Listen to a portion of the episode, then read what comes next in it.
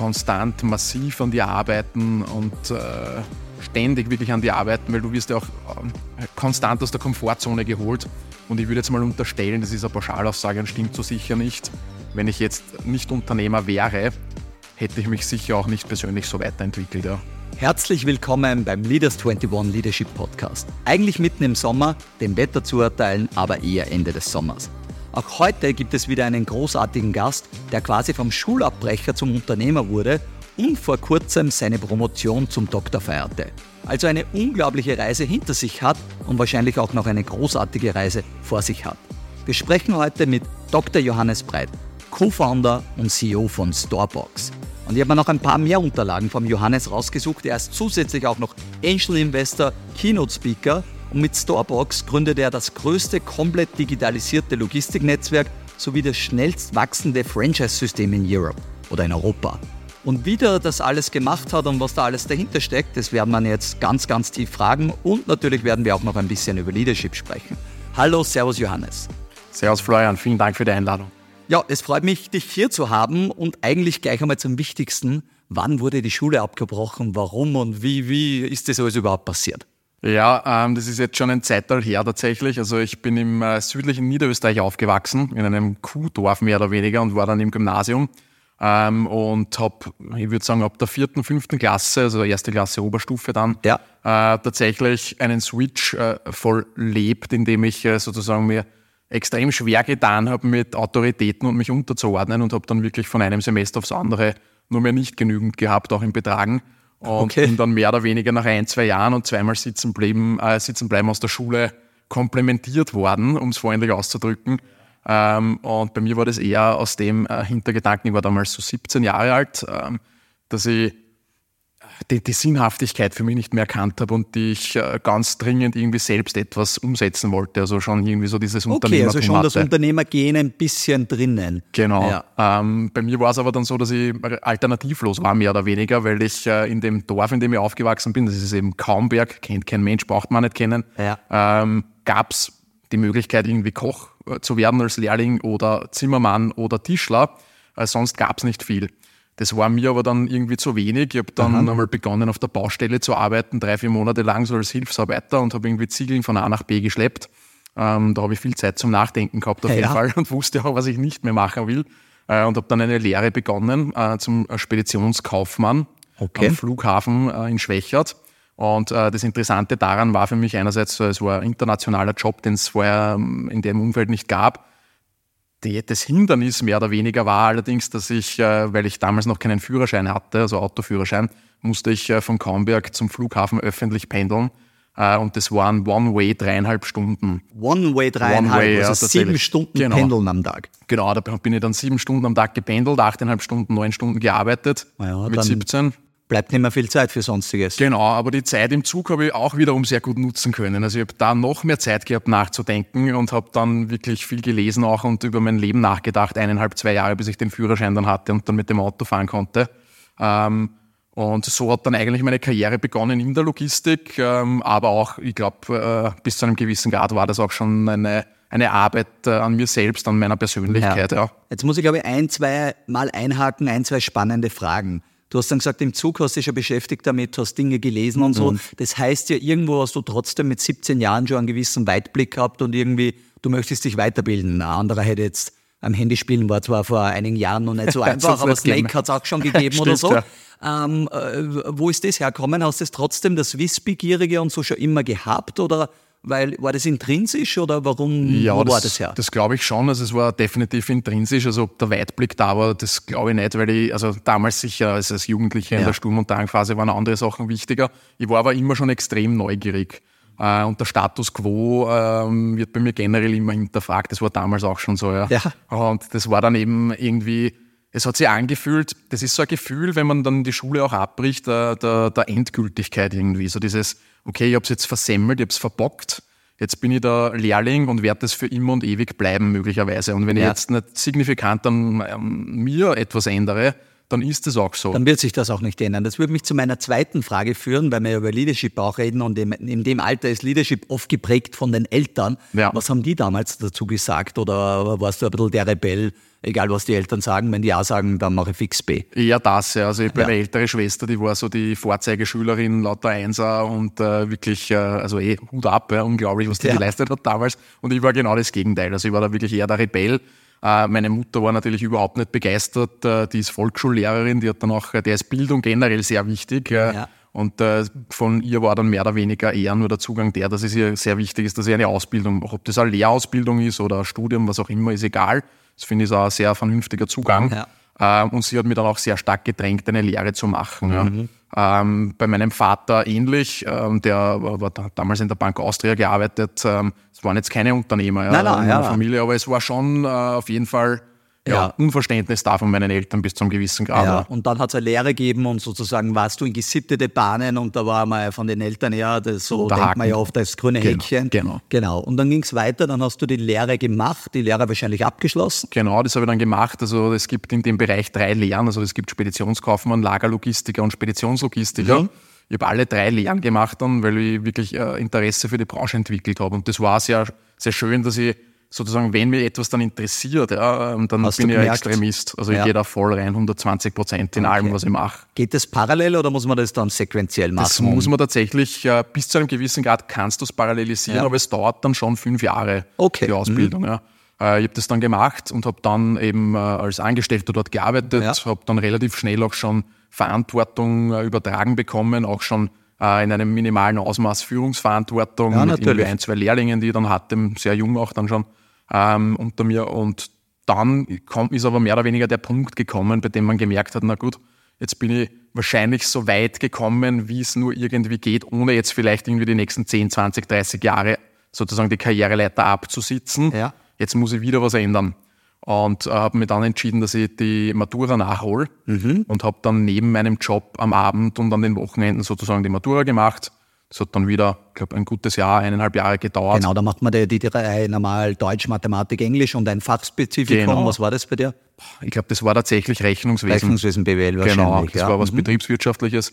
Ähm, ich habe das dann durchgezogen auch und habe dann gesagt, okay, ich möchte studieren, habe berufsbegleitend ja. studiert, Logistik okay. und Supply Chain Management, so wie du ja, glaube ja, genau, richtig, ja. Äh, genau, habe das dann gemacht äh, im Bachelor, äh, habe nebenbei immer gearbeitet, äh, damals in der Spedition, äh, dann im Master, den ich dann auch gemacht habe, dann schon für Starbucks. Also ich habe dann schon das Unternehmen Starbucks gegründet am Anfang meines Masters. Okay, da müssen wir jetzt ein bisschen cutten, genau. Du hast dann irgendwo gelernt im Bachelorstudium, natürlich ist Unternehmertum trotzdem immer ein bisschen wahrscheinlich wo da geschwebt oder wo ist das, wo war der Triggerpoint für, egal ob Startup oder Unternehmertum, weil ich sage auch immer, bei uns war, also einfach Unternehmen bauen und erfolgreich sein, aber ja. wo oder was war der Trigger, und äh, genau, und wie hast du die Schritte dann gemacht? Das ja. ist für unsere Zuhörer, Zuhörerinnen immer extrem spannend. Gerade deine Reise sozusagen wirklich vom Schulabbrecher, wie du selbst gesagt hast, eigentlich endgültig und man, man wird nicht weiterkommen und, und, und. Dann drei Lehren parallel, äh, nicht parallel, aber halt hintereinander dann gemacht, in kurzer Zeit immer gearbeitet. Also eigentlich schon immer die Extrameile gegangen, weil ich Abendmatura kenne ich von einigen Freunden, das ist nichts Einfaches, da muss man wirklich committed sein, Wochenende dann Studium und wo oder was glaubst du war der Trigger in das Unternehmertum? Mhm.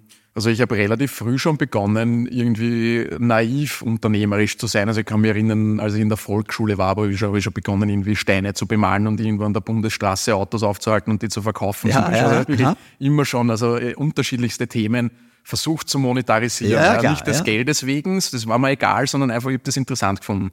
Ähm, und dann äh, darüber hinaus, äh, als ich dann studiert habe, war es auch schon so, dass ich einer von den Menschen war, die hast du sicher, Flo, in deinem Umfeld auch, die ständig davon sprechen, dass sie Unternehmer werden wollen, ständig irgendwelche Ideen pitchen und davon ausgehen, dass die Idee so wichtig ist. Ähm, und äh, also wirklich von, ich habe damals von der, vom, äh, vom Risotto-Franchise-System über äh, SaaS-Firmen alles Mögliche immer an Ideen gehabt. Ja. Und irgendwann habe ich mir gedacht, will ich der Mensch sein, der immer nur drüber spricht oder möchte ich jetzt ins Tun kommen? Ja, sehr schön. Äh, und habe dann die Idee tatsächlich in den Hintergrund gerückt und habe dann gesagt, okay, ich fange jetzt einfach einmal an. Und damals war dann äh, tatsächlich Store Box, Store Me hat es damals noch geheißen, ja. äh, in der Anfangsphase der Ideenfindung.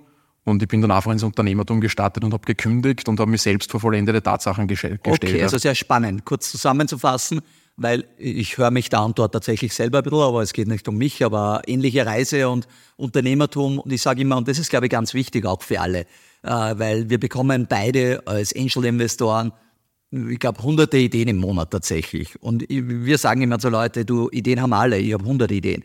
Aber Execution, wer traut sich, wer geht den ersten Schritt, wer sagt, ich mache es jetzt. Und du hast das, glaube ich, so schön genannt, diese unvollendeten Tatsachen und man steht einmal da und man ist Unternehmer. Das heißt, du bist wirklich, du hast gekündigt, du hast dann ein Unternehmen gegründet als EPU, als Einzelpersonenunternehmen oder schon als GmbH oder wie bist du das angegangen? Weil das ist spannend. Ja, damals ja. war es eine, eine OG, also für mich war damals, ich, ich konnte, ich meine, ich kann jetzt auch noch, nicht, noch immer nicht gut Software ähm, äh, entwickeln, ich kann es ein bisschen verstehen. Ja. Ähm, für mich war damals der Schritt, es war klar, ich möchte ein äh, Tech, ein Tech-Unternehmen bauen, ähm, ich kann aber selber nicht entwickeln. So, wie mache ich weiter? Ähm, in der Regel, ja, man fragt man Freunde. Bei mir war es aber so, dass ich damals schon gesagt habe, ich, ich möchte nicht mit direkten guten Freunden gründen, sondern ich versuche sozusagen einen Schritt weiter geh, äh, zu gehen und äh, gemeinsame Freunde zu finden irgendwie. Ja? ja. Oder einen erweiterten Freundeskreis. Ja, verstehe ich. Und äh, ich habe dann damals den Ferdi Dietrich kennengelernt. Wir hatten einen gemeinsamen Freund. Und er ist mir vorgestellt worden als Softwareentwickler damals. Ja. Und ich habe mich getroffen, er war damals Berater. Ähm, und wir haben die Idee gebrainstormt, also wirklich äh, Da ist man dann in einer Euphoriephase oder ja, ja, Wahnsinn. Ja, Sehr schön. Ja. Und äh, nach einigen Bieren natürlich auch dann Logisch. schon haben wir gesagt, okay, das wird was super. Und am nächsten Tag hat er mich angerufen und gesagt, ja, du Johannes, ich bin dabei, äh, wir machen das. Aber. Allerdings muss ich das aber, genau, aber ich kann nicht so gut entwickeln, äh, wie wir es benötigen. Ja.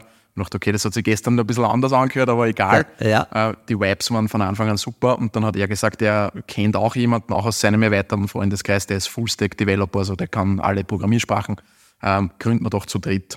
Und mhm. so hat es dann gestartet und wir haben dann wirklich alle drei über Nacht, kann man fast sagen, sehr unüberlegt gekündigt und haben alles an Cash, das wir hatten, das war sehr überschaubar, muss man auch dazu ja. sagen, in den Pot geworfen und wir haben eine OG gegründet.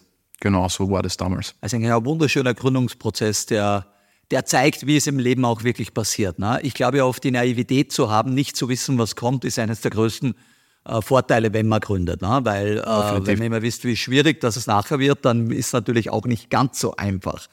Okay, da war der Johannes jetzt, ähm, der einen Plan hatte, im Logistikbereich was zum Machen mit Storebox oder StoreMe am Anfang. Du hast deine Co-Founder gefunden, was wirklich eines der wichtigsten Themen mhm. auch ist in der Unternehmensgründung.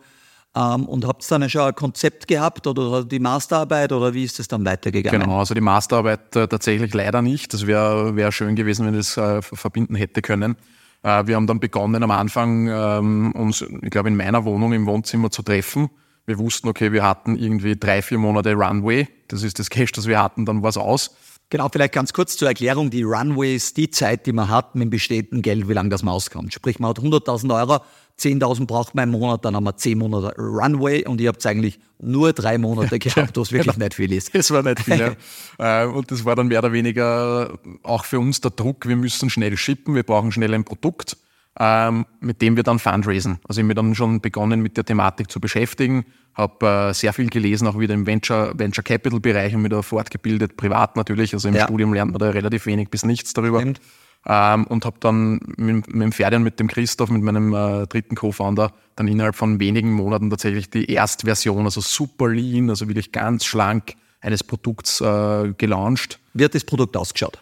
Das Produkt war mehr oder weniger eine reine Plattform, die es ermöglicht hat, dass Personen, die äh, ab, äh, mehr oder weniger Kellerabteile hatten und die nicht brauchten, auf der Plattform vermieten und inserieren konnten. Mhm. Ähm, wir haben einen Payment Service Provider, das heißt einen Zahlungsanbieter implementiert und haben diese zwei Seiten von Anbieter und Nachfolger genau, zusammengebracht. Marktplatzmäßig Marktplatz, gematcht quasi. Genau, also wir okay. haben damals gesagt, das Airbnb für Lagerplatz ja, ja, okay. ähm, war vor der Idee nach wie vor, hat Ganz das cool, Potenzial, ja. hat cool, ist cool von den Unit Economics äh, sehr überschaubar. Ja. Also Two-Sided Marketplace, ah, ja. Ähm, ja. sehr schwierig. Äh, genau, ist immer ein bisschen ein Problem und Genau, und. genau. Und das war aber ganz, ganz gut, weil wir gesehen haben, okay, der Demand, also die Nachfrage an äh, diesen Lagerflächen ist unfassbar hoch. Okay. Ähm, und das haben wir dann mehr oder weniger für uns auch für die Funding-Story, das heißt für die Investoren auch verwendet und haben gesagt, wir haben schon die ersten recurring Umsätze, das ja. heißt wiederholenden Umsätze, das waren damals, ich glaube, 350 Euro oder so. Ja, ja, ja. Aber mit dem sind wir rausgegangen und haben auch tatsächlich damals den Hansi Hansmann als unseren ersten Investor gewonnen. Genau, der Hansi war ja auch unser erster Podcast-Gast, also gerne mal in Folge 1 reinhören. Äh, gibt ja, ist immer schwierig, einen jungen Unternehmer in Österreich hier zu haben, ähm, wo der Hansi nicht Berührungspunkte hat, aber genau, somit habt ihr den Hansi überzeugen können. Genau. Aber jetzt noch einmal ganz kurz von der Vorstellung. Das heißt, ihr habt dann ein Pitch-Deck gebaut ähm, und wo oder wie, weil das glaube ich wichtig auch wieder für Leute und junge Menschen, die zuhören, äh, wo lernt man Investoren kennen, wo lernt man einen Hansi Hansmann kennen. Äh, gleich Disclaimer dazu, er will nicht mehr investieren, also bitte nicht Hansi schreiben und sagen, im Leaders 21 Podcast wurde gesagt, aber ähm, wie bist du das angegangen? Ja, das ist ein ganz schwieriger Punkt, also ich habe selbst überhaupt keinen Background irgendwie ähm, aus diesem Bereich oder kannte auch keine wohlhabenden Menschen oder so, ja.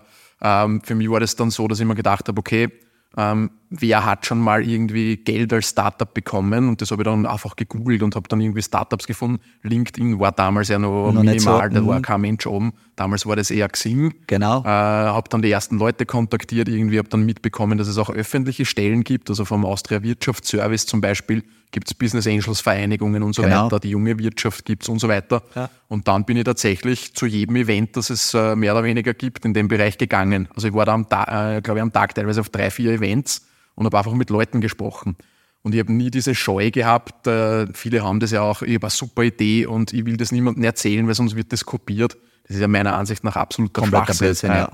Also ich bin wirklich überall hingegangen ja. und irgendwann war ich halt dann beim Hansi. Ja. Also ja. Das, und so funktioniert Und der hat sich das angehört. Der du hast gepitcht, die zwei, drei Minuten und dann genau. hat er gesagt, ja, der Bursch gefällt mir. Richtig. Finde ihn interessant. Genau. Und dann hat er investiert. Im Nachgang hat er mir mal erzählt, dass er sich direkt danach mit einem anderen äh, Investor, der, den äh, kennt man auch in der Szene, getroffen hat und ihm gesagt hat, du, äh, ich muss was sagen, ich habe jetzt äh, drei super Founder da gehabt.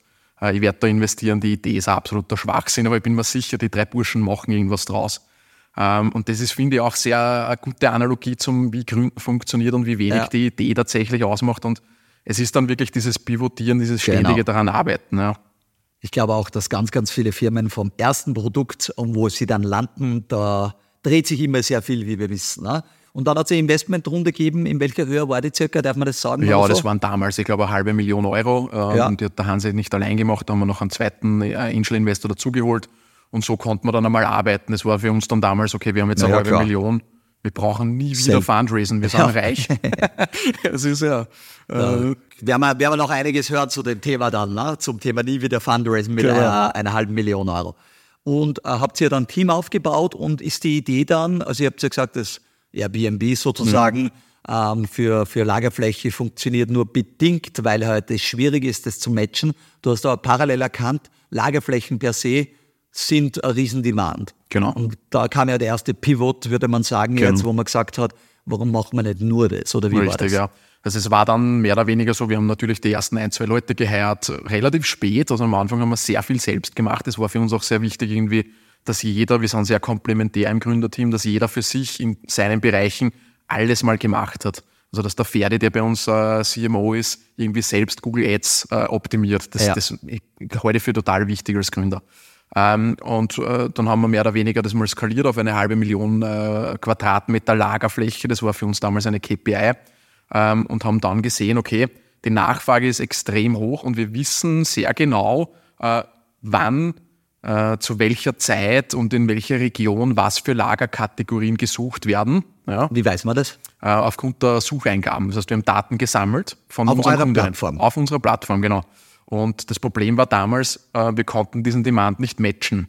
Und dann haben wir uns überlegt, okay, was gibt's eigentlich äh, sonst grundsätzlich für Logistik und Lagerflächen? Man muss auch dazu sagen, es war nie unsere Idee, das größte Self-Storage, die größte Self-Storage-Plattform zu werden. Auch damals war schon immer die Idee, wir wollen ungenutzten urbanen Raum für Logistik im erweiterten Sinn verwenden, genau.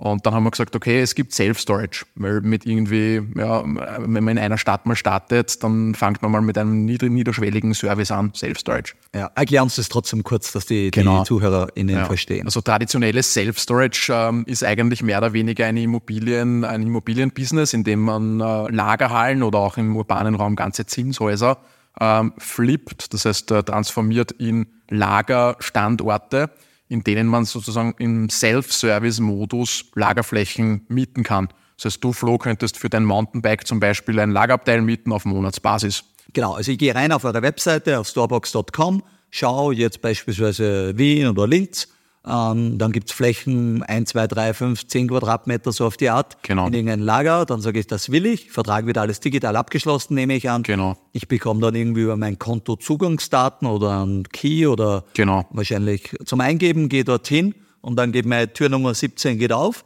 Und solange ich zahle, gehört mir das Lager auf. Richtig, genau.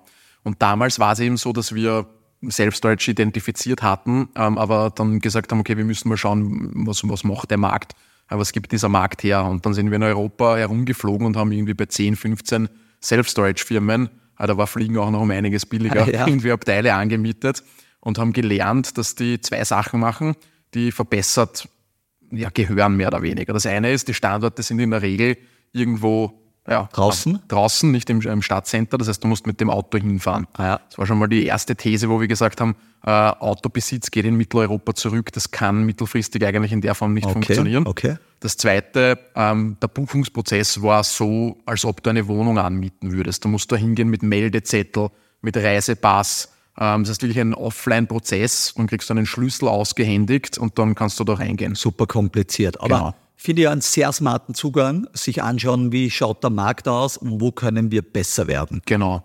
Und dann haben wir auch identifiziert, wo sind die gut zum Beispiel. Also die haben sehr viel gut ja, gemacht. Der Markt wächst sehr schnell, muss man auch sagen. Ja. Dann haben wir gesagt, okay, das ist interessant. Ähm, wie können wir da jetzt sozusagen ein, ein Vakuum finden, in das wir hineinstechen können? Und dann haben wir drüber nachgedacht, okay, irgendwie so große Lagerhallen irgendwie zu adaptieren, das geht sich sowieso nicht aus, das Kapital haben wir gar nicht. Äh, und wir wollen ja eigentlich auch dieses Dezentralisierte haben. Das heißt, ganz, ganz viele Flächen im urbanen Raum. Und dann haben wir drüber nachgedacht, ähm, wie entwickelt sich eigentlich äh, die, die, die Nutzung mehr oder weniger von Ladenlokalen und haben gesehen, dass die Leerstände, das kennen wir alle, ja, in den Städten, werden. genau, die werden unfassbar hoch. Und dann haben wir uns gedacht, okay, da gibt es auch ein Problem, ein sehr großes, nämlich äh, das Problem der Immobilienbesitzer, dass sie keine Mieter finden. Und dann haben wir uns überlegt, okay, warum nicht diese Ladenlokale, diese klassischen Erdgeschosslokale adaptieren in Self-Storages? Und das war sozusagen mal der erste Schritt. Und der zweite ja. war dann, wenn wir das machen ähm, und ganz, ganz viele Standorte betreiben, dann müssen wir das zu 100% digitalisieren, weil wir können das ja niemals operieren. Ja. Genau, ja. unmöglich. Und diese zwei Vorteile haben wir dann für uns genutzt und haben dann wirklich begonnen, das Erstprodukt Storebox nach zwölf Monaten war das dann schon, ja. zu launchen. Ähm, Im Dezember 2016 war das. Ähm, und haben dann die ersten zwei Standorte in Wien selbst ausgebaut, damals noch das Verschlusssystem und entwickelt. Habt ihr Miete dort bezahlt oder habt ihr die Immobilien auch gekauft oder seid ihr in den Game sozusagen nicht? Genau, wir sind bewusst nicht in dieses Game ja. eingestiegen, sondern haben gesagt, wir wollen Asset Light sein, das heißt sehr wenig Anlagevermögen bei uns ja. drinnen haben weil wir schon aus den ersten Investorengesprächen gemerkt haben, äh, wenn wir skalieren wollen, dann muss das Equity, also wirklich dieses Cash, das da für einen Investor ja. geht, muss in Wachstum. Und wenn ihr das irgendwie in Immobilien parkt, dann wird es uninteressant. Ja. Genau. Das heißt aber auch, das Businessmodell ist wirklich sozusagen, ich meine, wir müssen es einmal equippen, das kostet Euro X, ne? also äh, das wird es zukaufen sozusagen. Ähm, und dann die monatliche Zahlung und da gibt es eine Rohmarge drauf und Wahrscheinlich werden auch viele Leute das nicht mehr so schnell kündigen. Das heißt, ihr werdet eine lange Lifetime Value haben, würde genau, ich annehmen. Richtig, ja. Okay. Genau. Und das war eigentlich das erste Service, das wir adaptiert haben, also mehr oder weniger Self-Storage für Private. Und dann haben wir sukzessive begonnen, andere Geschäftsmodelle draufzupacken. Ähm, mittlerweile bieten wir auch zum Beispiel Click- und Collect-Services an für Firmen wie IKEA. Also IKEA ist unser größter Kunde. Äh, da machen wir die komplette Last-Mile-Logistik. Wenn du zum Beispiel ein Billigregal bestellst, kannst du es dir in eine Storebox liefern lassen. Es ist günstiger, geht okay, schneller. Das muss aber nicht meine Storebox sein, genau. sondern ihr habt Partner in Wien, gibt es verschiedene Flächen, die liefern dann das, sage ich jetzt, Storebox erster Bezirk. Genau. Ähm, ich bekomme einen Code, habe Zeit X und kann man das dort abholen. Genau. Und der IKEA zahlt euch für die Logistik vom Warehouse, also vom Lager von IKEA bis dorthin genau. und für das ganze Management. Genau, richtig.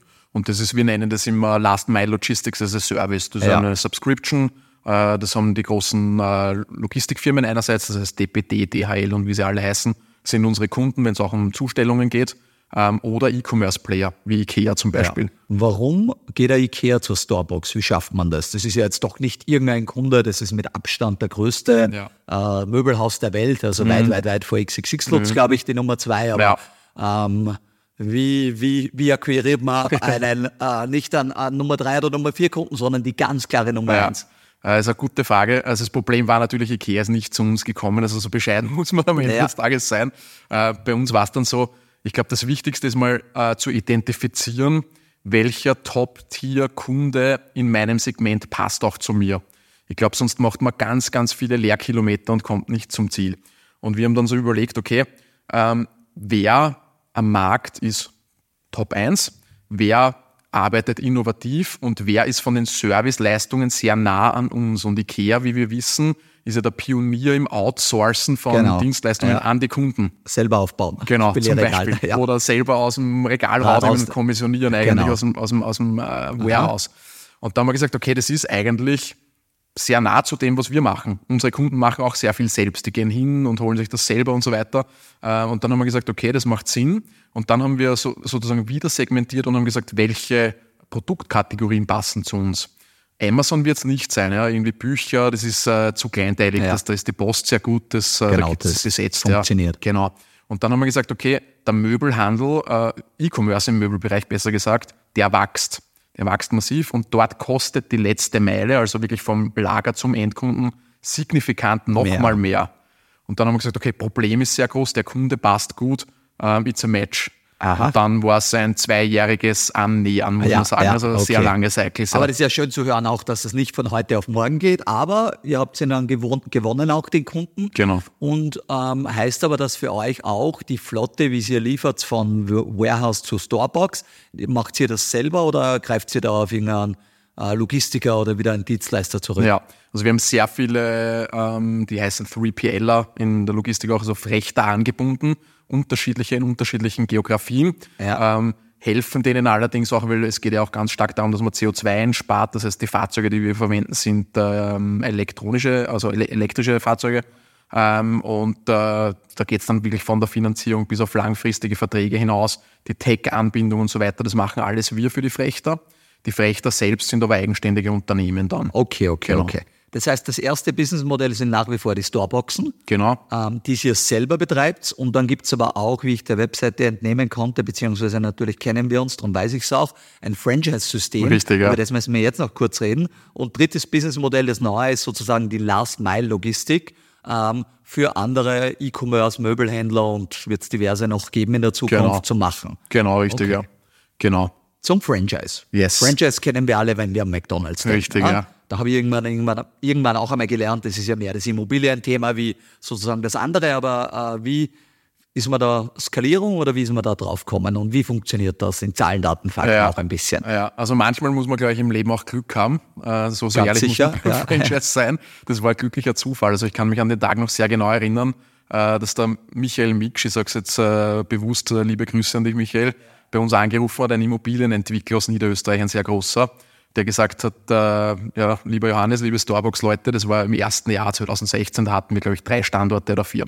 Ähm, ich habe eine Immobilie in St. Pölten, er ist jetzt vielleicht nicht der Nabel der Welt ja, in Österreich, ähm, und die würde sich super eignen für ein Self-Storage-Konzept. Bietet sie das vielleicht auch im Franchise an? Ja? Und ich kannte den äh, Michael Mix damals nicht, der hat kalt angerufen ja. bei uns. Und ich habe natürlich als äh, doch sehr salesaffiner Mensch gesagt, ja klar, bieten wir das an, ja. Und er hat gesagt, ja super, er kommt am nächsten Tag und dann kann ich ihm das präsentieren. Und ich habe aufgelegt und habe dann mal gegoogelt, irgendwie How to Franchise. Ja. Und habe dann mitbekommen, wie umfangreich dieses Thema ist. Ich kannte das auch nur von, wie du sagst, genau. McDonalds und Co. Ja. Ähm, habe dann wirklich einen All-Nighter gemacht, bin die ganze Nacht gesessen und habe mal einen, einen groben Businessplan geschrieben, irgendwie gebenchmarkt, wie schaut, funktioniert das überhaupt. Dann gelernt, es gibt im Franchise immer Einstiegsgebühren, um sozusagen äh, die Marke verwenden zu dürfen etc. und laufende Gebühren. Habe da sehr viel gelernt in einer Nacht ja. und habe ihm das dann gepitcht.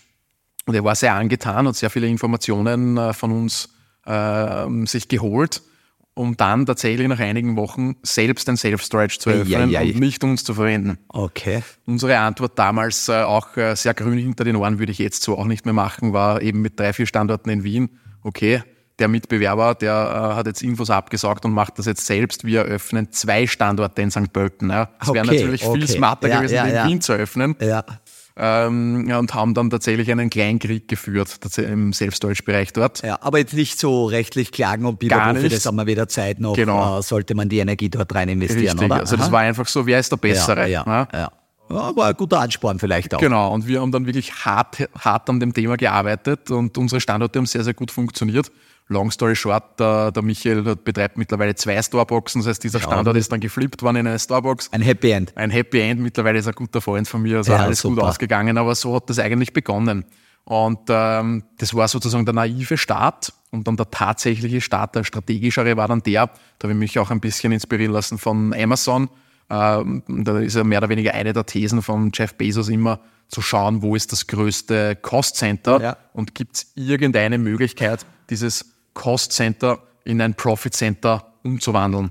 Und bei uns ist es logischerweise das äh, Erstellen eines Standorts, das kostet Kapital. Genau. Und wie kann man sozusagen das transformieren? Und dann haben wir gesagt, wir machen ein Franchise. Und so ist dann mehr oder weniger dieses System entstanden und mittlerweile sind wir tatsächlich das äh, schnellst wachsende System mit knapp 300 Franchise-Partnern in sechs Ländern. 300 Franchise-Partner in sechs Ländern, das heißt Österreich, Deutschland, Schweiz, wo geht es da noch hin? Genau, Belgien, Niederlande, Luxemburg. Das heißt, Dach Benelux sind wir jetzt aktuell vertreten. Geht man das strategisch Land bei Land an oder schaut sich ihr an, wo passt die Region oder wie mhm. man das recherchieren? Mhm. Das ist eine gute Frage. Also grundsätzlich natürlich irgendwie die, die makroökonomischen Themen ähm, äh, sind natürlich sehr wichtig. Competition ist sehr wichtig. Für uns ist es eher sogar vorteilhaft, wenn wir viel Competition haben. Äh, das heißt, das Thema Weil der Markt schon bekannt ist, genau, sozusagen. Ja. muss man keine Education mehr machen ja. und unser Produkt ist ja dann nochmal anders. So. Ja. Das heißt, der Markt ist schon mal ein bisschen erschlossen. Ja. Und ihr sagt über Digitalisierung und unsere Qualität und Service Level genau. und Bibabo, genau. gewinnt ihr das Rennen oder probiert Richtig. das Rennen genau. zu gewinnen. Und bei uns ist es tatsächlich aufgrund unserer, wie ich es vorher gesagt habe, Dezentralisierung, die wir haben mit den Standorten, viel wichtiger in kleineren Regionen oder weniger Regionen sehr stark vertreten zu sein, als in vielen Geografien schwach. Das heißt, mir ist es lieber, ich habe sechs Länder, wo ich irgendwie 500 Standorte ja. habe, als äh, irgendwie 50 Länder, wo ich überall 10 Standorte habe. Macht Sinn natürlich, Sprachenbarrieren und, und, genau. und alles. Genau. Und du hast gesagt, 300 Standorte Franchise. Wie viel betreibt ihr selber jetzt? Ähm, das Interessante ist, wir haben 300 verkaufte Lizenzen, ja. ähm, haben insgesamt zum Tag heute 200, knapp 280 Filialen. Wie geht das zusammen? Die Hälfte dieser 280 auch ungefähr betreiben wir selbst, die mhm. andere Hälfte Franchise-Partner.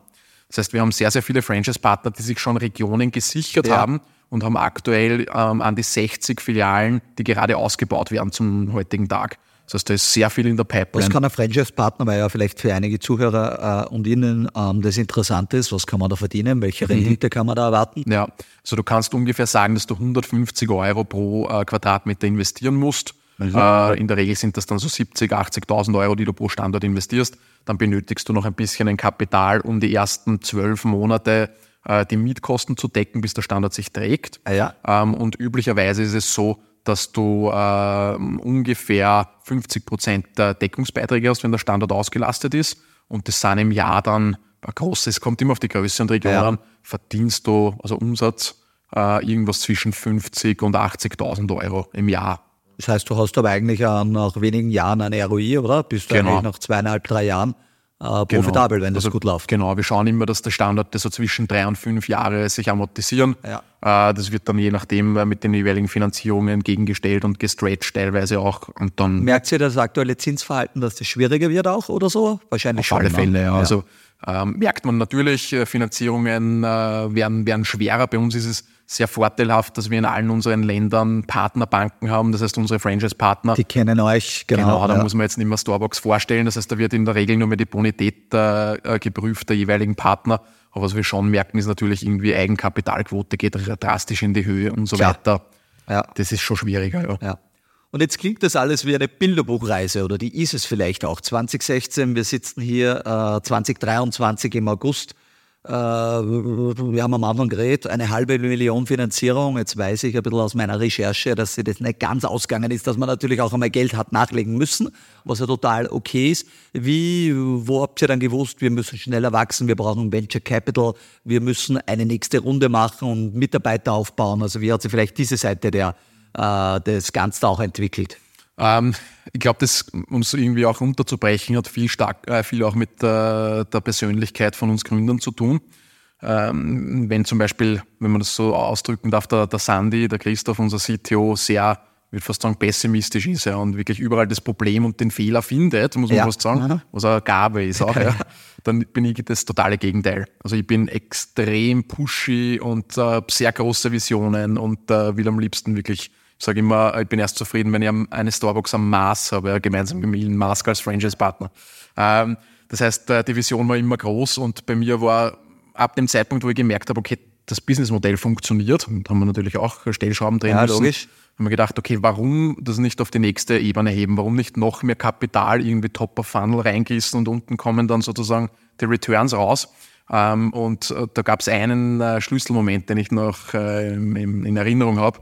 Und zwar wieder auf äh, den Hanse zitierenderweise, ähm, hat mir der Hanse gefragt, wie viele Standorte wir gerne hätten. Und wir hatten damals zehn. Und äh, wir haben am Anfang wirklich alles selbst gemacht, selbst ausgemalt, die Elektroinstallationen selbst gemacht und so weiter.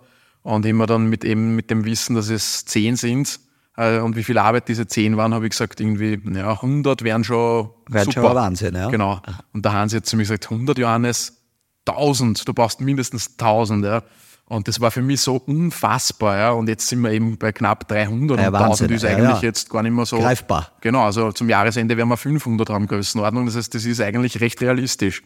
Und der Rest sozusagen, das, das Fundraisen und dieses äh, Venture Capital Play, ich spiele es sehr gerne, aber das ist äh, am Ende des Tages für mich eigentlich dann das Mittel, um dieses Ziel zu Ja, erreichen. und man wächst dort auch rein. wa? Genau, also das absolut. ist natürlich ähnlich wie Mitarbeiter aufbauen, wie viele Leute oder wie viel Vollzeit äh, äquivalent seid ihr jetzt in der Also, Starbucks? Genau, knapp 100, ähm, schwankt immer wieder. Also bei 100 wir nie- ähm, pendeln uns gerade ein bisschen ein, ähm, werden dann wahrscheinlich eher zum Jahresende hin Quartal 4 noch einmal ziemlich anschieben mit äh, Mitarbeitern, aber ja so 100. Genau, und geraced habt ihr jetzt, glaube ich, so 57 Millionen oder in Summe 60 Millionen. Genau.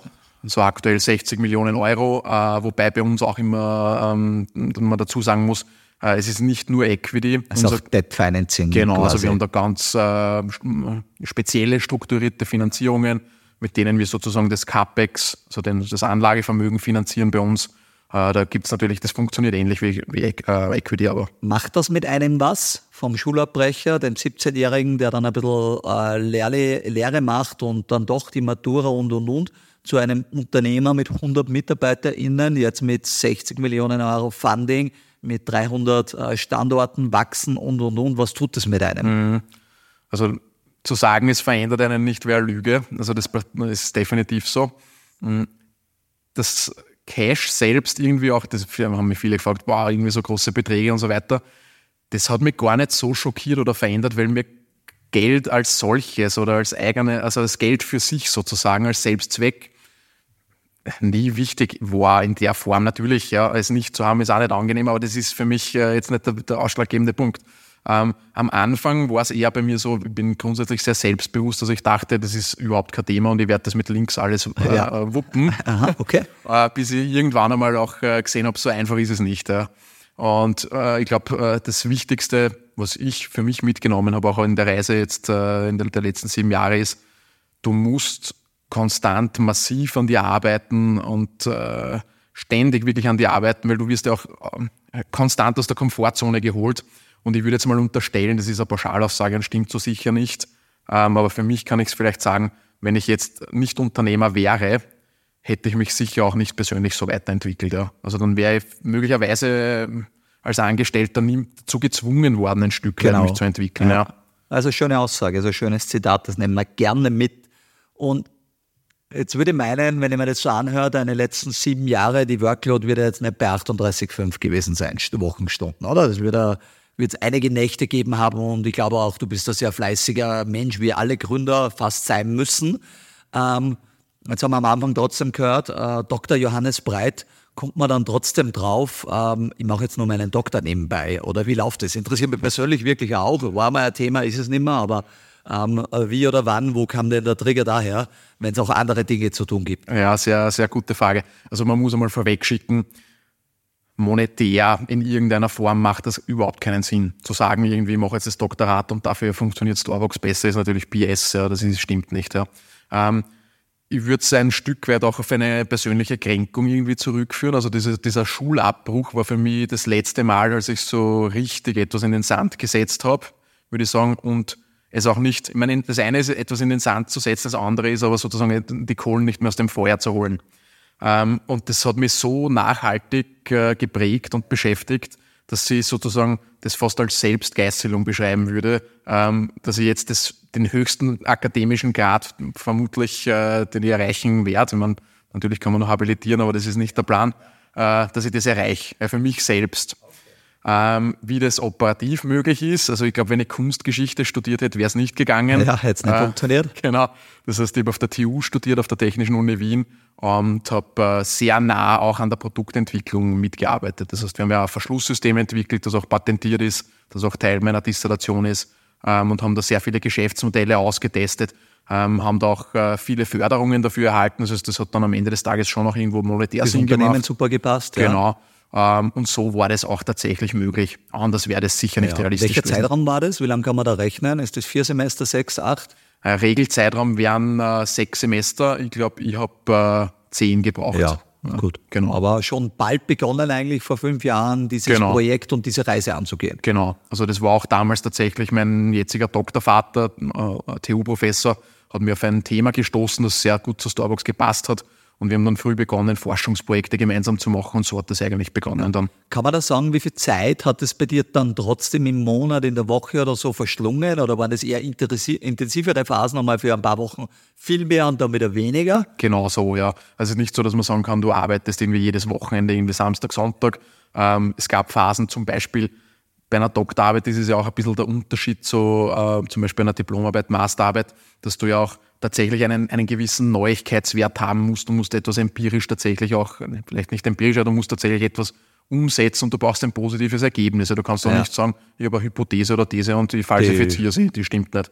Das heißt, du hast sozusagen, das eine ist sozusagen das Aufstellen der Thesen und dann an, den, an der Theorie zu arbeiten. Das kann man relativ intensiv abhandeln. Und dann brauchst du eine Phase, bei uns war es zum Beispiel das Sammeln von Nutzerdaten. Das hat Ja, ist egal, es dauert einfach, ja. Mhm. und das reine Schreiben zum Beispiel, muss man sagen, das habe ich eigentlich in zwölf Monaten gemacht. Ja. Und da kann man schon sagen, das war dann wirklich Samstag, Sonntag. Ja. Also da bin ich wirklich im Büro gesessen, Samstag, Sonntag und habe Und geschrieben. hast durchgeschrieben. Genau. Also Gratulation noch Ja, einmal danke. da dazu. Das ist, Danke. glaube ich, ganz, ganz wichtig. Jetzt haben wir die unternehmerische Geschichte von Dr. Johannes Breit gehört. Also noch einmal sehr beachtlich vom Schulabbrecher zum Unternehmer, zum Keynote-Speaker, zum Angel Investor, zum Doktorat. Also wirklich Hut ab, Johannes. Also sehr, sehr cool zu hören. Glaube ich, ein Vorbild für ganz, ganz viele Menschen. Auch wenn man sieht, äh, was mit 17 alles schiefgehen kann, was aber dann später im Leben alles funktionieren kann. Ich glaube, das ist auch ein ganz wichtiges Thema, das wir mitnehmen. Jetzt wollen wir natürlich im Leaders 21 Podcast auch noch ein bisschen über Leadership sprechen. Ganz banale Frage am Anfang, was verstehst du unter Leadership? Ähm, Leadership ist für mich ähm, zweigeteilt. Das eine ist für mich äh, das Schaffen von klaren Zielen und Visionen, denen mehrere Menschen als eine Person folgt. Ähm, für mich selbst äh, brauche ich kein Leadership äh, bis zu einem gewissen Grad. Ähm, das heißt, wirklich diese Klarheit zu schaffen und Ziele zu definieren. Und das zweite ist für mich jeden, etwas, glaube ich, zutiefst Menschliches, jeden Menschen, mit dem ich zusammenarbeite, ähm, so begreifen zu können und so motivieren zu können, dass ich ihn so weit dazu äh, ja, motiviere, dass er das Maximum für ein äh, übergeordnetes Ziel liefert. Gibt oder liefert. Genau. Ja. Das ist eine sehr schöne Antwort. Und du hast jetzt selber sehr viel in dich investiert. Und wir stellen uns immer ein bisschen die Frage, wann ist der Zeitpunkt zu starten, in dich selbst zu investieren? Ich glaube, das ist jetzt um ein bisschen vorwegzunehmen, wenn man jetzt ein bisschen älter ist oder schon mit 30 oder so, wie bei mir noch ein bisschen älter, sagt man, umso früher, umso besser. Aber äh, gibt es auch eine Antwort, wo du sagst, oder äh, bei dir sogar ein bisschen schön zu sehen, es ist quasi nie zu spät, also gar nicht despektierlich jetzt gemeint, Ja, du hast schon, dann ja. trotzdem bald begonnen, aber da war dann doch auch die Lehre und so dazwischen. Wie würdest du das sagen? Wo oder wie kann man das auch vielleicht motivieren oder anderen mitgeben, in sich zu investieren? Da ist mehr drinnen sozusagen. Meinst du generell oder tatsächlich auf äh, das Thema Leadership bezogen? Ähm, ich würde meinen, generell, also sowohl als auch, ist wahrscheinlich interessant. Also um es irgendwie generell zu sagen, ich weiß auch gar nicht, ob das für jeden der richtige Advice ist. Also ich glaube, es gibt viele Menschen, die sind ganz zufrieden, ähm, wenn, sie, wenn sie nicht laufen, ständig in sich weiter investieren. Ich glaube, das ist auch völlig in Ordnung und Ja. legitim. Ähm, ich glaube, da muss man in sich hineinhören und ähm, erkennen, ob man unzufrieden ist mit, seinem, mit dem Status quo oder nicht. Und ich glaube, wenn man unzufrieden ist mit dem Status quo, dann ist man vielleicht sogar schon ein Stück weit zu spät dran. Und dann, spätestens dann, sollte man starten, generell, glaube ich, in sich Was zu tun. genau zu Ja. investieren. Das ist, glaube ich, so wie mit allen Themen. Das ist ja genauso, wie man merkt, okay, jetzt passt mir die Hosen schon wieder Genau, nicht, dann ist es zu spät. Fitness ist ja was Ähnliches, Genau. ne? Genau. Dann ist es wahrscheinlich schon zu spät, da hätte ich vorher vielleicht schon ein bisschen äh, starten müssen. Ähm, bei Leadership, da kann ich auch nur tatsächlich von meiner persönlichen Erfahrung Ja, das sprechen, ist also spannend. Nicht empirisch bewiesen. Ähm, ich glaube, ich musste persönlich einmal ganz hart anrennen gegen die Mauer und irgendwie erkennen, dass ich nicht alles perfekt selber kann und irgendwie äh, die Weisheit mit dem Löffel irgendwie reingeschaufelt habe. Ähm, und einmal gespiegelt gekriegt habe von Leuten, die das vielleicht wirklich als Handwerk verstanden haben, schon, dass ich eigentlich da relativ viel Plätzchen gemacht habe. Ähm, ich glaube, wenn ich dieses äh, Scheitern oder diese Erkenntnis nicht gehabt hätte, dann hätte ich nicht so, so hart äh, daran gearbeitet. Ähm, aber es macht natürlich Sinn, das wirklich als Skill zu sehen. Also ich sehe das wirklich als, als, als Thema. Natürlich fällt es manchen Menschen leichter, manchen äh, weniger leicht. Da kann man vielleicht auch noch drüber reden, über das Thema Growth Mindset. Das ja. ist immer ganz wichtig. Ähm, und bei mir war es, glaube ich, so ab zehn Mitarbeitern habe ich gemerkt, okay, Johannes, das kannst du einfach nicht mehr so äh nebenbei und irgendwie laufen lassen. Da musst du was tun. Ist vielleicht eher eine gute Überleitung auf das Growth Mindset, weil Growth Mindset ist auch eine der sieben Kompetenzen in unserem Leaders 21 ähm, äh, Leadership Modell. Was, wo kommt das Growth Mindset her? Was ist es für dich? Also es gibt ja einerseits die Theorie, wo kommt es her? Da gibt es auch das super Buch von der Carol Dweck, ähm, Growth Mindset. Und ganz grundsätzlich geht äh, diese Theorie oder diese, dieser dieses Narrativ ja davon aus, grundsätzlich, dass Menschen sich selbst dazu befähigen können, sich zu entwickeln und ihr Schicksal irgendwo ein Stück weit selbst in die Hand zu nehmen. Ja, äh, manchen fällt es vielleicht leichter, manchen fällt es schwerer. Ein gutes Beispiel ist für mich immer zum Beispiel äh, Profi-Tennis. Ja. Also Tommy Team zum Beispiel natürlich, der ist ein unfassbares Talent. Aber hätte der nicht wahrscheinlich ultra hart gearbeitet und hätte sie dahin gepusht, wäre ah, ja. er nicht so weit gekommen. Ah, ja. Wenn gleich es auch Leute gibt, die vielleicht viel weniger Talent haben als ein, Dominik Team, aber durch harte Arbeit trotzdem Top 100 werden können, zum Beispiel. Definitiv, ja. ja. Und ich glaube, das ist eine gute Analogie und äh, so kann man das, glaube ich, auch aufs Business umlegen. Ja.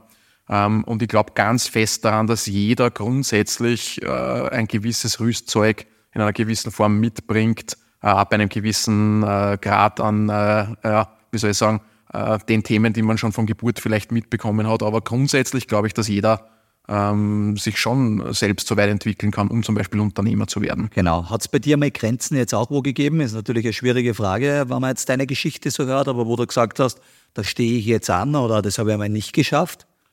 Immer wieder, glaube ich. Also das sind wahrscheinlich hunderte oder wahrscheinlich tausende Themen. Und ich glaube, da ist es ganz wichtig, auch wieder zu erkennen, was kann ich wirklich gut und wo brauche ich Hilfe. Und ich glaube, äh, zu erkennen, da brauche ich Hilfe, ist genau das Gegenteil von Scheitern am Ende des Tages. Das habe ich am Anfang falsch eingeschätzt. Das war Aha. immer so, okay, ich kann das nicht, ähm, das kann wer anderer und der löst es für, für mich dann mehr oder weniger. Aber ich glaube, genau das Gegenteil ist der Fall. Wenn ich erkenne, in dem Thema bin ich nicht gut, da stehe ich an, das werde ich niemals äh, zufriedenstellend lösen können, und dann jemanden dazu zu holen, der das besser kann. Also das, das ist Leadership. Das ist Leadership, ja. Das ist eine wunderschöne Aussage. Und wahrscheinlich auch ähm, es nicht nur verstehen, sondern auch zu akzeptieren. Und ich glaube, auch bei mir kommt zumindest immer auch das leidenschaftliche Thema dazu. Man merkt ja auch, was macht man gerne, was macht man nicht gerne. Du gehst gerne auf die Bühne, ich gehe gerne auf die Bühne. Für andere ist es eine Qual. Ähm, und das auch zu finden und dort besser zu werden, seine Stärken zu stärken, ähm, das ist natürlich, glaube ich, eine ganz, ganz wichtige Sache auch. Gibt es Leadership-Herausforderungen, die du irgendwie einen Moment, eine Situation gehabt hast, wo du gesagt hast, das war schwierig, bei den zehn Leuten später mal oder wo du sagst, das ist deine Erinnerung geblieben? Ich glaube, ein Thema, und das ist für mich auch noch nicht abgeschlossen, weil das, glaube ich, in der Kaskade immer weiter wird und immer komplexer wird, ist das Thema Leading the Leader. Das heißt, ob man, also wenn du sagst irgendwie zehn Leute so, dann hast du zehn Leute, die reporten vielleicht zu dir. Ah, ja. Irgendwann hast du da, weiß ich nicht, VPs, Head-Offs, was auch immer. So dann musst du Leute führen, die Leute führen. Irgendwann führst du Leute, die Leute führen, die Leute führen und so weiter. Du kennst das Spiel. Genau. Und die Aufgabe verändert sich total über die, über die Zeit. Ja. Und ich glaube, diese Kunst irgendwie, ich meine, Kunst ist vielleicht ein bisschen naja, hochgegriffen, also, aber ja. Ja, ähm, irgendwie das abzuwägen und so dieses, wie weit gehe ich wann situativ in was für Themen hinein, wo gebe ich mehr Freiraum, wo gebe ich Gestaltungsspielraum, wo bin ich vielleicht härter und gebe die Linie strenger vor das ist was, glaube ich, das ist also für mich ein konstanter Lernprozess und da mhm. bin ich sicher auch äh, noch am Anfang meiner. meiner trägt ja trotzdem eine Kultur, ne? Leading by Example und ganz ehrlich, der CEO macht viel mit dem Unternehmen. Du bist die Speerspitze am Ende des Tages. Ist es auch da, dass du schaust oder ist es challenging jetzt, 100 Leute, jetzt kennt man vielleicht nicht mehr alle mit Namen oder doch noch, bist du bei jedem Einstellungsgespräch dabei und umgekehrt ähm, hast du für Leute wahrscheinlich auch schon trennen müssen. Äh, ist es dann mehr kulturell oder fachlich oder wie, wie, wie identifizierst du so Themen? So, schwierige Frage. Also zum Einstellen, nein, mittlerweile bin ich nicht mehr in allen Gesprächen dabei. Ich habe es sehr lang gemacht, dass ich zumindest irgendwie so diesen 10 Minutes äh, Call Check, oder genau, Ähm, ich habe das ganz bewusst abgedreht. Da gibt es für und wieder. Ich habe mit vielen sehr erfolgreichen Foundern gesprochen, die gesagt haben, sie machen das bis zum Schluss so. Ich sehe das tatsächlich ein bisschen als Beschneiden der Kompetenzen meiner Führungskräfte, ja. die das eigentlich machen sollten auch und ähm, nicht nur sozusagen ein, im Sinne von Vertrauen, sondern auch wirklich, dafür habe ich sie geheiert. Ja, genau, dafür zahlst du sie. Richtig, ja. Äh, das ist das eine Thema. Ähm, das heißt, ich bin ab dem Zeitpunkt, wo es wirklich um C-Level und Head-Offs geht in meinen Verticals, da bin Logisch. ich natürlich dabei, ja. klar, sonst nicht. Da vertraue ich auch meinen Führungskräften. Teilweise muss ich ja sagen, funktioniert das auch besser. Also ich glaube auch, dass es, ähm, ich sage jetzt irgendein Beispiel, äh, People und Culture und meine Head of People und Culture ihre Leute viel besser heiren wird können, als ich das beurteilen kann. Ja. Sollte ja auch der Plan so sein, ne? Will genau. wieder sein, ihre fachliche Kompetenz und versteht, wer passt in mein Team und genau, und und. Ja. Richtig, ja. Ähm, zum Thema Personen gehen und gehen lassen, fachlich und kulturell. Das ist ein ganz ein schwieriges Thema. Ich meine, fachlich, klar, ich glaube, äh, man muss sich immer entscheiden und da muss man auch ehrlich zu sich selbst sein, äh, was für Personen will ich in mein Unternehmen holen. Ja. Will ich die sozusagen als Juniors einholen und entwickeln oder möchte ich Seniors einholen und von denen habe ich, zu denen habe ich eine hohe Erwartungshaltung? Ähm, und das Zweite ist generell, glaube ich, äh, je nach Phase deines Unternehmens entwickeln sich auch die Anforderungen. Also wenn ich mich erinnere, irgendwie meine ersten Mitarbeiter, die waren, also das sind OGs, ja, das sind Legenden, die haben alles angegriffen ohne Strukturen und sind gelaufen. Logisch. Die waren aber irgendwann einmal unzufrieden, irgendwie, wie wir 30, 40 Mitarbeiter waren. Die sind weitergezogen. Ja. Und ich glaube, so verändert sich das. Genau, das glaube ich auch ein ganz spannendes Learning, dass nicht jede Person in jede Unternehmensphase passt. Das geht da vielleicht auch als CEO einmal so oder mir ist auch irgendwann vielleicht so gegangen, dass du sagst, jetzt bei 500 Leute bist dann nicht mehr der Richtige oder bei 1000 oder bei 3000, 5000, 10.000, ja. die Reise kann ja weitergehen. Aber das ist ja, glaube ich, auch wieder das Wichtige, zu erkennen, wer ist zur richtigen Zeit an der richtigen Position. Gibt es eine Führungskraft oder eine Person, die dich in deinem Berufs- oder privaten Leben, dass du der, der du jetzt geworden bist, geprägt hast? Ich glaube, da gibt es immer phasenweise Leute. Ja. Jetzt ich, ich will das nicht zu überstrapazieren, aber der, der, Hansi hat mich natürlich massiv geprägt. Ja. Äh, es ist nach, prägt mich nach wie vor. Ist für mich einer der wichtigsten Sparing-Partner ja. in vielen, vielen Entscheidungen, vor allem auch wenn es um Leadership-Themen geht. Äh, total wichtig für mich. Mein Doktorvater definitiv auch der Georg Hauger, total wichtiger Sparing-Partner für mich auch bei vielen Themen, vor allem um mich auch ein bisschen intellektuell aus der Reserve zu locken, ja, als Unternehmer klar. ist man ganz spitz in seinen Natürlich Themen. in seinen Themen und Zahlen drinnen. Ja. Genau, das ist super wichtig für mich. Und dann gab es immer wieder Leute, ich kann mich erinnern an damals, als ich in der Spedition gearbeitet habe, mein Abteilungsleiter, der Franz Schwinger. Aha. Unglaublicher Kerl, also der hat mich schon geprägt auch. Also es gibt da immer wieder Charaktere, glaube ich. Die dich ja. durchs Leben durchgehend da und dort weitergebracht haben auch. Ist ja hin und wieder auch ein bisschen Glück und hin und wieder auch Zufälle, weil jetzt prägst du Menschen. Ne? Ja. Also das darf man nie ganz vergessen, glaube ich, als Führungskraft oder egal. Ich glaube, jeder Mensch prägt andere Menschen, seine Kinder und wen auch immer. Absolut, ja. Lieber Johannes, am Schluss gibt es dann immer noch ein paar ähnliche Fragen, die im Podcast äh, so ablaufen. Da werde ich da ein, zwei, drei stellen. Ähm, gibt es Bücher oder ein, zwei, drei Bücher, die dein Leben verändert haben oder du die besonders gerne weiterschenkst? Mhm. Ähm, also generell empfehle ich immer Leuten, dass sie nicht nur Business-Literatur lesen, sondern Leadership-Literatur. Ich glaube, es ist total wichtig, äh, generell sich ein bisschen äh, äh, ja, weiter, weiterzubilden. Wenn es um Leadership geht, dann ist für mich äh, Kim Scott Radical Candor ja. eins der absolut besten Bücher, äh, trifft total auch meinen Leadership-Stil, muss ich sagen. Ähm, und ansonsten, was ich total äh, gut finde, sind alle Bücher von Michael Köhlmeier. Also kann ich jedem empfehlen, um ein bisschen auszubrechen mit seinen Gedanken. Okay, was schreibt der Michael Köhlmeier? Unterschiedliche Romane, sehr oft auch mit einem historischen Hintergrund. Ähm, also wirklich sehr komplexe Geschichte, also wirklich sehr, sehr empfehlenswert. Kann ah, super. Nehmen wir in die Shownotes natürlich mit. Liebe Zuhörer und Zuhörerinnen, können wir dann alles nachschauen. Gibt es einen Kauf unter 100 Euro oder in der Gegend, ein Gadget, eine Subscription, was auch immer, in den letzten zwölf Monaten, was dein Leben positiv beeinflusst hat?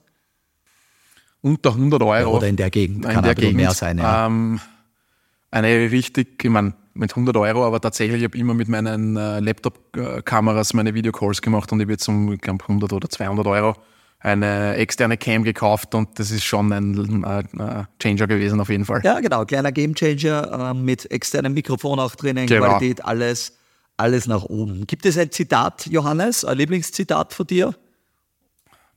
Tatsächlich nicht eines vielleicht, aber das ist ein bisschen eine peinliche Geschichte, deswegen erzähle ich es. Wunderbar, die wollen wir hören. ich habe mit 17 mir ein ziemlich peinliches Tattoo auf meinem Arm stechen lassen, das heißt Nosce te ipsum, das heißt erkenne dich selbst.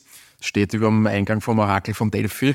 Ähm, und das äh, Witzige daran ist, dass ich, wenn ich ein T-Shirt anhabe, sieht man nur Ipsum Und die Leute glauben, ich habe Lorem Ipsum tätowiert und als Softwareentwickler weiß man ja, dass das der Platzhalter ist für ja, ja, klar, genau.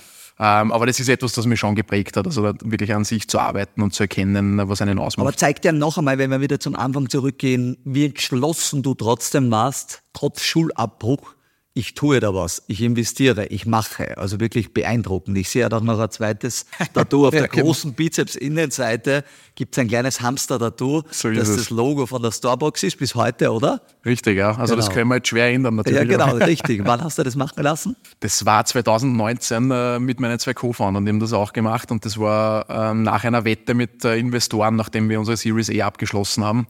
Und wir sind dann tatsächlich nach einer äh, durchgezechten Nacht am nächsten Tag jetzt in ein Tattoo-Studio und haben uns das stechen lassen.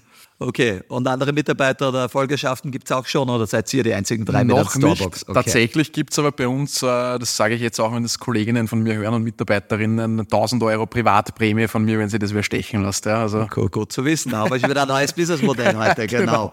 genau. Ähm, zwei Fragen habe ich noch mit. Ähm, wenn du einen Tipp an dein 18-jähriges oder bei dir wäre es dann 17-jähriges Ich geben könntest, welcher Tipp wäre es? Klare Ziele zu definieren und wirklich diese Ziele mit dem zu alignen, was man wirklich erreichen will. Ja, zu dem Zeitpunkt, das muss nicht für immer in deinem Leben sein, ja. aber zu dem Zeitpunkt. Wunderbare Antwort. Ähm, vorletzte Frage. Hörst du Podcasts und wenn ja, welche sind deine Lieblingspodcasts? Ja, ich höre natürlich deinen Podcast. Ah, vielen Dank, ja. ja. Ähm, äh, mein Lieblingspodcast äh, ist äh, der Doppelgänger. Doppelgänger, genau, Podcast. das weiß ich von genau. dir. Den höre ich wirklich sehr, sehr gern. Ansonsten höre ich auch äh, regelmäßig äh, andere Podcasts. Ich höre zum Beispiel auch den Falter Podcast. Ja. Ähm, ist auch äh, vielleicht jetzt nicht das, was man als klassischer Unternehmer sich vorstellt zu werden, aber genau das halte ich für total wichtig aus Wie der Bubble. Buchlösen aus der Bubble raus, genau, was anderes. Das werden wir natürlich auch verlinken. Äh, haben wir schon ein, zweimal gehabt, die Doppelgänger-Jungs, da kann man immer was lernen. Ähm, und letzte Frage, was sind für dich, wir sprechen immer bei uns von 21st Century Skills, die man heutzutage braucht, um in dieser Welt beruflich äh, nicht nur zu überleben, sondern auch hervorzustechen oder was sollte man gut können, mhm. was sind so Skills? Ähm, ich glaube, das eine ist, äh, das, was man vielleicht mitbringen sollte, ist äh, Neugier. Also wir wissen, es ist, glaube ich, kein, äh, keine Überraschung, dass sich Dinge so unfassbar schnell ändern. Ich brauche jetzt nur KI kurz irgendwie anschneiden. Wer hätte das von uns gedacht vor zwei Jahren, was für eine Entwicklung Stimmt, wir jetzt ja. sind. Das heißt, die Neugier, schnell Dinge zu lernen und äh, wissen zu wollen, wie Dinge äh, funktionieren. Ich glaube, das ist total wichtig, Zusammenhänge zu verstehen. Ich glaube, man muss jetzt nicht unbedingt in einer Spitzen, äh, in einem Spitzenbereich der, der Spezialist sein, aber die, die Punkte zusammenzuführen, glaube ich, das ist das Interessante. Ja, ja eine perfekte letzte Antwort. Lieber Johannes, ähm, ich darf dir natürlich als Podcast-Gast bekommst du auch einen Zugang zur Leaders 21 Plattform, wo man sich auch mit unseren sieben Kernkompetenzen weiterentwickeln kann. Ich habe so einen irrsinnig spannenden Podcast gefunden, weil ich selber viel gelernt habe und wir kennen uns okay gut, aber dann haben wir uns nicht so gut gekannt, dass ich deine, deine Reise so im Detail kannte. Ich darf dir alles, alles Liebe wünschen. Erstens einmal für deine Feier zum, zur Promotion, aber natürlich auch mit der Storebox. Ich glaube, da kann man auch alle ganz viel drauf schauen, wo es weitergehen wird. Äh, vielleicht auch alle, die zuhören, ähm, werden immer gute Mitarbeiter, Mitarbeiterinnen gesucht. Also Definitiv. gerne auch einmal auf die Jobseite schauen. Das bringt allen was. Ich darf mich persönlich ganz kurz noch entschuldigen für meine verstopfte Nase, aber die habe ich heute nicht ganz wegbekommen. Ähm, hört man vielleicht ein bisschen, aber äh, beim nächsten Mal hoffentlich wieder freier. Und freue mich natürlich, wenn ihr wieder einschaltet im nächsten Podcast. Haben wir auch wieder einen spannenden Gast. Geteasert wird nichts. Danke Johannes fürs Dasein und einen wunderschönen Abend. Vielen Dank, Flo, hat super Spaß gemacht. Danke.